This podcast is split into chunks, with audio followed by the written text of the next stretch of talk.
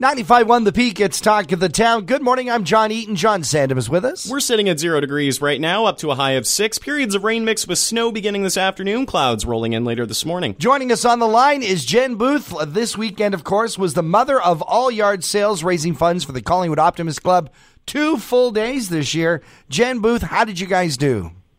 It was a fantastic weekend. So many people came out, braving the cold weather on Saturday um, yeah, it was just fantastic to see the community come out and, and uh, shop their little hearts out. What was your final total?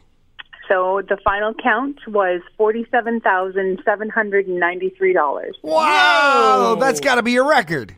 It is, yes. Um, having that second day really helped push us over our uh, total. Uh, we didn't quite make what we were hoping, but it's fantastic. We we take every every penny, every dollar. Well, no pennies now, but um, and certainly now we'll be able to help other uh, youth programs in our area. Jen, thank you so much for calling, and congratulations to you and all the optimists. Thank you guys very much for all your coverage, and thank you to all of our other sponsors that supported us through this as well.